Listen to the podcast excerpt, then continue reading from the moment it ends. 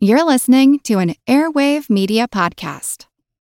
Hey, it's Ryan Reynolds, and I'm here with Keith, co star of my upcoming film, If, only in theaters, May 17th. Do you want to tell people the big news? All right, I'll do it. Sign up now and you'll get unlimited for $15 a month in six months of Paramount Plus Essential Plan on us. Mintmobile.com slash switch. Upfront payment of $45 equivalent to $15 per month. Unlimited over 40 gigabytes per month. Face lower speeds. Videos at 480p. Active Mint customers by 531.24 get six months of Paramount Plus Essential Plan. Auto renews after six months. Offer ends May 31st, 2024. Separate Paramount Plus registration required. Terms and conditions apply if rated PG.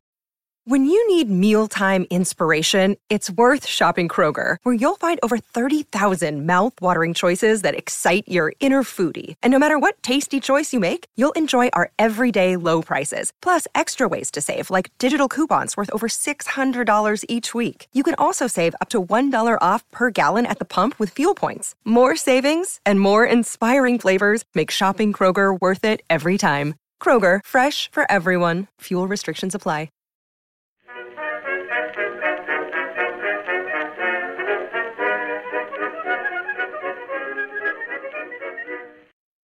Hello, everyone, and welcome to History of the Second World War, Episode 114, The September Campaign, Part 6 The Last Days of Peace.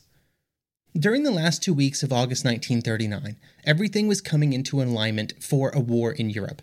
Among the diplomatic corps of various nations, messages were being exchanged that an invasion of Poland would be an irreversible catalyst for a continental war. As one memorandum by the German State Secretary would say on August 15th, quote, the French ambassador called on me today after his return from leave. The ambassador then turned to general politics, expressing himself somewhat as follows and speaking calmly and decisively. France had taken her stand. Her relations with Poland and with Britain were well known. A conflict between Germany and Poland would automatically involve France. This was a fact, not a desire on the part of France. In the Soviet Union, the non aggression pact would be signed between Germany and the Soviet Union on August 23rd, taking the Soviet Union out of any conflict with Germany for the immediate future.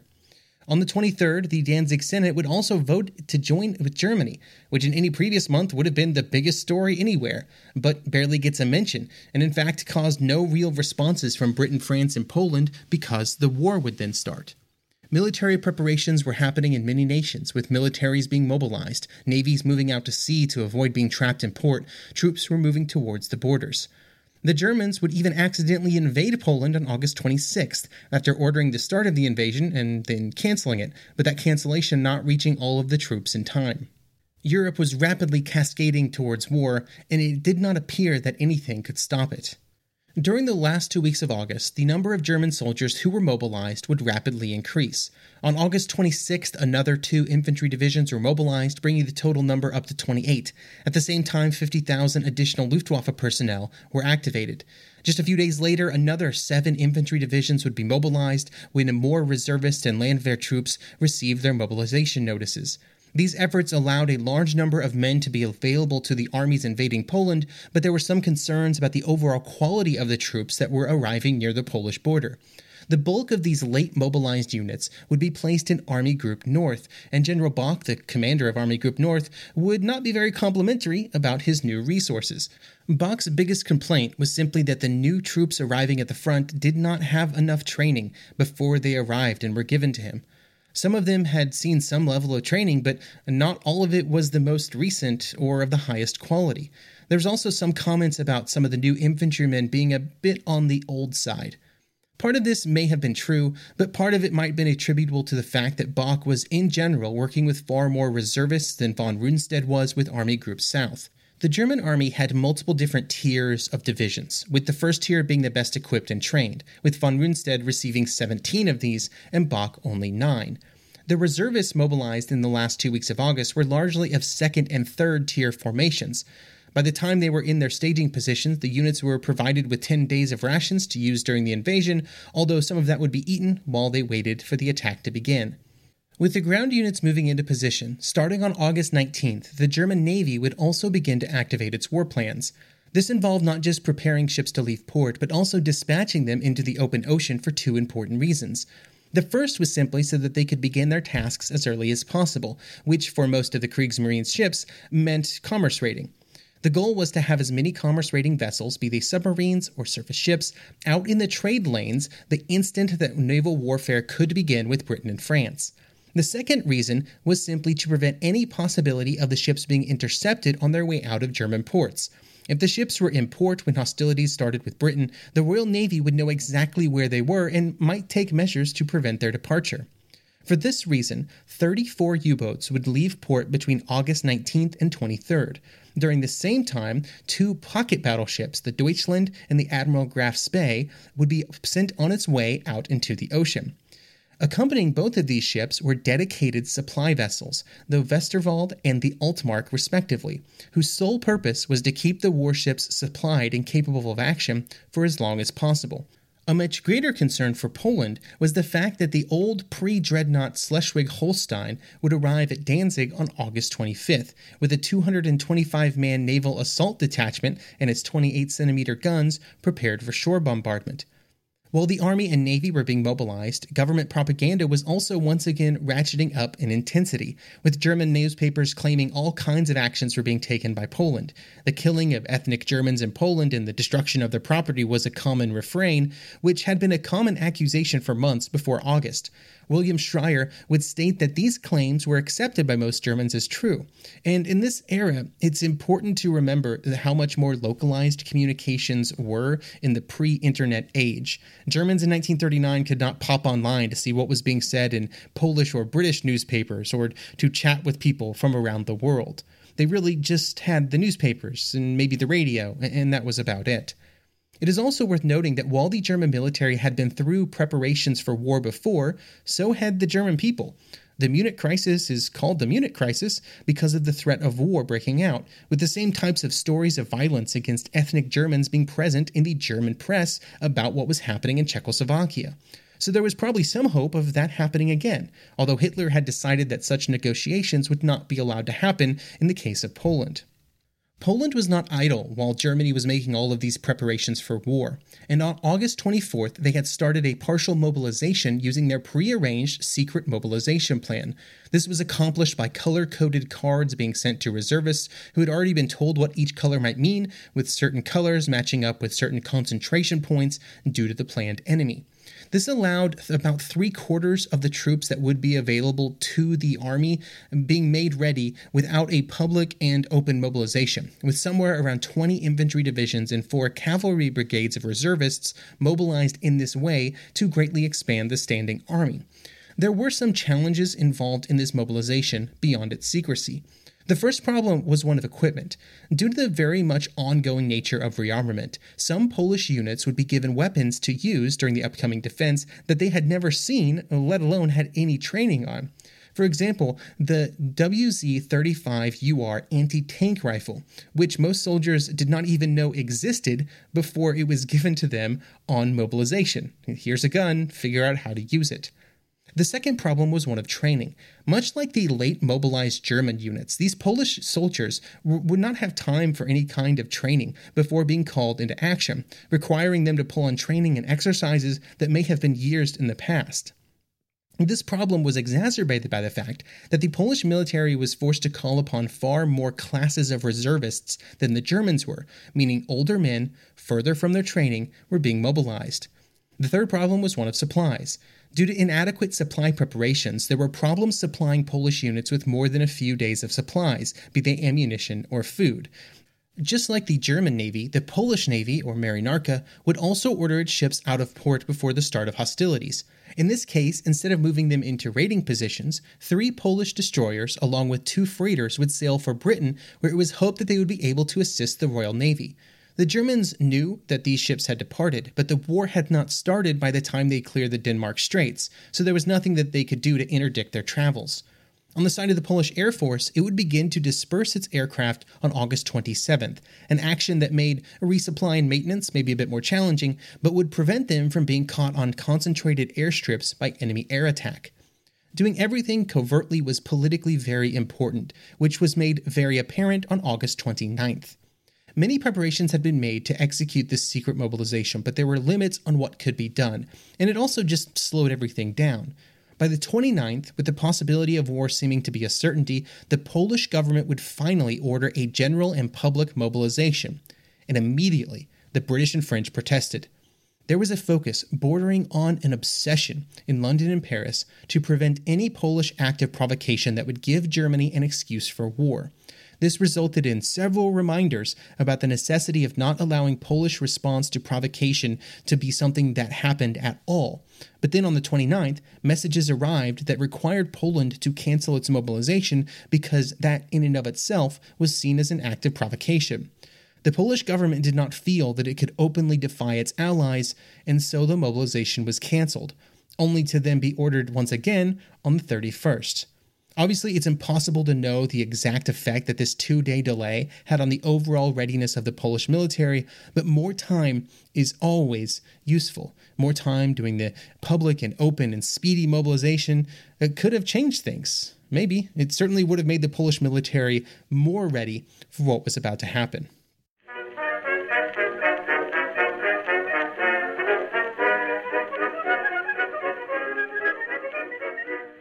Want to learn how you can make smarter decisions with your money? Well, I've got the podcast for you. I'm Sean Pyles, and I host NerdWallet's Smart Money Podcast. On our show, we help listeners like you make the most of your finances. I sit down with NerdWallet's team of nerds, personal finance experts in credit cards, banking, investing, and more. We answer your real-world money questions and break down the latest personal finance news. The Nerds will give you the clarity you need by cutting through the clutter and misinformation in today's world of personal finance. We don't promote get rich quick schemes or hype unrealistic side hustles. Instead, we offer practical knowledge that you can apply in your everyday life. You'll learn about strategies to help you build your wealth, invest wisely, shop for financial products, and plan for major life events. And you'll walk away with the confidence you need to ensure that your money is always working as hard as you are.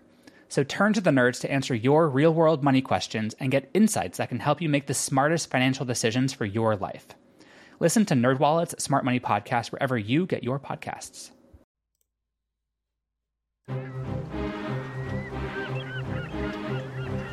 Hello, this is Matt from the Explorers Podcast. I want to invite you to join me on the voyages and journeys of the most famous explorers in the history of the world. At the Explorers Podcast, we plunge into jungles and deserts, across mighty oceans and frigid ice caps, over and to the top of great mountains, and even into outer space. These are the thrilling and captivating stories of Magellan, Shackleton, Lewis and Clark, and so many other famous and not so famous adventurers from throughout history. So come give us a listen. We'd love to have you. Go to explorerspodcast.com or just look us up on your podcast app. That's the Explorers Podcast.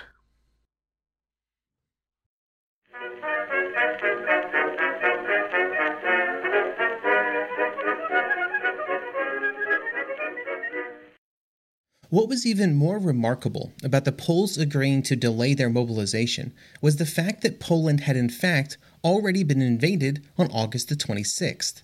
Now, of course, the full invasion of Poland would not begin until September 1st, but the original plan was for the invasion to begin five days earlier on August 26th, which brings us to our first discussion of communication times during the war. When the order for an attack was put forward and given to the troops, it could not be instantly relayed to all of the troops involved. Disseminating that kind of information took time, even if it could be aided by radio and telephone. On August 25th, the order for the attack had not yet gone out, and instead, Hitler was delaying the decision. To be fair, this was a pretty big decision, especially given the fact that by August 25th, it was clear that the British and French were not going to back down, and so it was very likely that they would enter the war in defense of Poland. There was also the constant discussions of negotiations that were cycling around European capitals during August 1939, with many efforts made to mediate some kind of peaceful solution. The most likely possibility on the 25th was some kind of peace conference hosted by Italy, but nothing was certain, and there were many roadblocks to making that happen, particularly Poland's desire to not be forced into a Munich situation where they were not directly involved with the talks. On the 25th, Hitler would ask what the last possible moment could be that he could give the order and still allow time for the troops to kick off the attack at the desired 4:30 a.m. the next day. He was told that it was 3 p.m. He would delay as long as possible, but at 3:02 p.m. the order would be dispatched to execute Fall Weiss the next morning, August 26th. This had been the date that had been earlier earmarked as the date that the war would begin, and directives from the general staff were already prepared. Here is one from General Keitel. Quote, the Fuhrer and Reich Chancellor has ordered the mobilization without public proclamation, X day, of the bulk of the Wehrmacht. X Day is August 26, 1939. With effect from the same date, the Fuhrer has conferred upon the Commander in Chief of the Army authority to exercise executive power in the east and west operational areas of the Army. On the crossing of the Reich frontier east, the operational areas will be extended forward in accordance with the ground gained by the troops. There were several things that happened. The first was that messages were sent out to the numerous German military formations to begin preparations for the attack. Telephone links between Poland and Germany were cut. Units began moving into attack positions right on the border, which resulted in several clashes between German troops and Polish border guards. In the air, the Luftwaffe increased its rate of reconnaissance flights over Polish territory, sorties that had already been running during the previous weeks and even months. The British and Polish governments announced the official signature of their Mutual Defense Pact on the 25th of August, which had been publicly discussed as far back as March 1939 but was now signed and therefore, you know, publicly was announced by the two governments that they were not just going to absolutely work together, but they were open to further negotiations with Germany. Now, as much as Hitler wanted the war to begin, he also was hopeful that it could happen without Germany appearing to every other nation in the world as rejecting options for peace, and so the invasion was cancelled. But like initiating an invasion, it could not happen instantly. In some ways, trying to cancel it was even harder than trying to kick it off in the first place. All the same problems existed as when the order was originally given, but on top of those challenges were also the facts that units had already started moving from their staging areas and had started moving towards the border. Messages were now not going to known locations, but also had to find their way up to units that were already on the march to the Polish border. And they were actually pretty successful at calling things off, all things considered, except in a few different instances. In East Prussia, a cavalry patrol would cross the border and would actually engage Polish units in a firefight, resulting in one German death, the first of the Second World War. In the south, the unit assigned to capture a train station on the modern day border of Czechia and Slovakia did not receive the message. They would be spotted near the rail tunnel that was near the rail station, and another firefight would occur, with a few deaths on both sides. But the vast majority of German units were halted and called back before they actually executed any of their attack plans. In retrospect, canceling the invasion at this point was probably a mistake, because on August 26th, the Polish military had only really started its mobilization efforts, and at that time, German units would have outnumbered the Poles by something like 3 to 1. But by September 1st, when the invasion actually happened, that advantage had degraded to around 2 to 1. The one positive was that it gave peace a chance, with many governments around Europe hoping that peace could be maintained through some kind of mutual negotiation summit or conference or something. I won't be going through a full list of every communication that was occurring around Europe in the pursuit of peace in the last week of August 1939, but we will touch on a few different discussions that were occurring. The general theme, though, was usually the same, with the same problems kind of halting any attempt to, to kickstart conversations. We'll talk about each government's position and some of the problems that, that they had in trying to enter into negotiations or things that they did to prevent them from being successful. The Polish government, above all, refused to allow any negotiation that did not involve Polish representatives that would dictate the future of Poland. And they also refused to enter into any kind of personal negotiations with the Germans in which a singular representative of Poland was required to make decisions without consulting Warsaw. Poland, essentially, refused to be Czechoslovakia, both in watching the Munich conference from afar in September 1938 when its future was decided without a Czech representative in the room, and then it also refused to be Czechoslovakia in March 1939 when President Emil Hácha had been forced to give in to German demands while being alone in a room with a bunch of German leaders. The German government was not necessarily refusing to negotiate with the other nations, but they wanted to sort of negotiate from a position of strength, and they really did not want Polish representatives involved. Basically, they wanted to recreate the conditions of Munich. The British government was also willing to negotiate, but in several crucial instances would put some kind of precondition on negotiations, with the most difficult being a call for Poland and Germany to demobilize their militaries before negotiations could begin, with both nations refusing to give such an order because uh, they didn't think the other one would, which, if we're being honest from the future, was probably accurate on both counts. The Italian government was trying to place itself in the position as the great peacemaker of Europe, with Mussolini trying to, somewhat desperately, put himself in a position as the mediator between Hitler and the other leaders. The French and British also hoped that Mussolini could fill that role, so he wasn't just daydreaming, and these efforts by the Italians were not totally altruistic as well, with the primary concern in Rome being that they were going to be pulled into a war years before the Italian military was ready for such an endeavor so they should probably do their best to maintain peace. The French, well, the French were in a tough spot. The French government, led by Premier Daladier, was driven by a few key concerns that would mostly dictate their actions during the last days of peace. The first was that they didn't really want to go to war. French rearmament was accelerating, but it was by no means complete, and it was felt that the longer that peace was maintained, the better it would be for French military readiness. The second was that they felt like they could not abandon their promises to Britain and Poland, because if they did so, it seemed very possible that the British would then not honor their commitments to France if the Germans selected France as their next target, which was certainly a possibility. The third key concern was based around the fact that some leading French politicians and also the French ambassador in Berlin believed right to the end that Hitler was bluffing. This idea was obviously very attractive because it was basically the foundation upon which the entirety of French and British diplomatic strategy had been built upon for most of 1939. Britain had provided Poland with a guarantee. France had reiterated its commitment under the idea that such declarations, you know, publicly and, and very loudly, would force Germany to back down. Now, of course, we know that, of course, Hitler was not bluffing, at least partially because Hitler believed the same thing about the French and the British that they would, at the moment of greatest crisis, back down. This line of thinking was taken uh, to its final phase when the French ambassador in Berlin would write to Daladier, and Daladier would read his letter to the French cabinet on August 31st. One of the French politicians who was in attendance at that meeting would write of the effects of this message on the cabinet session on those who wanted to proceed with negotiations at any cost. Quote, the object was to bluff.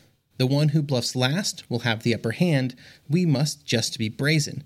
When the objective is to wait and be bold, enthusiasm and the easy way out go hand in hand. No more debates. Coulondre's opinion shut up those who were recalcitrant. End quote. Daladier was also leading the charge in the cabinet against negotiations, saying that, quote, Do we agree to go and chop up Poland and dishonor ourselves, then wind up with war in any case? The lesson of Munich is that Hitler's signature isn't worth anything, end quote. It would be Daladier and those who agreed with him in the French cabinet and in French politics who would carry the day in these conversations in, in the days before the start of the war, and really the days before the French and British entry on September 4th. In the end, the efforts made by all five nations to maintain peace did not fail because nobody wanted peace. Many governments and many politicians within those governments wanted to prevent war. But by the last week of August 1939, they were no longer willing to prevent war at any cost.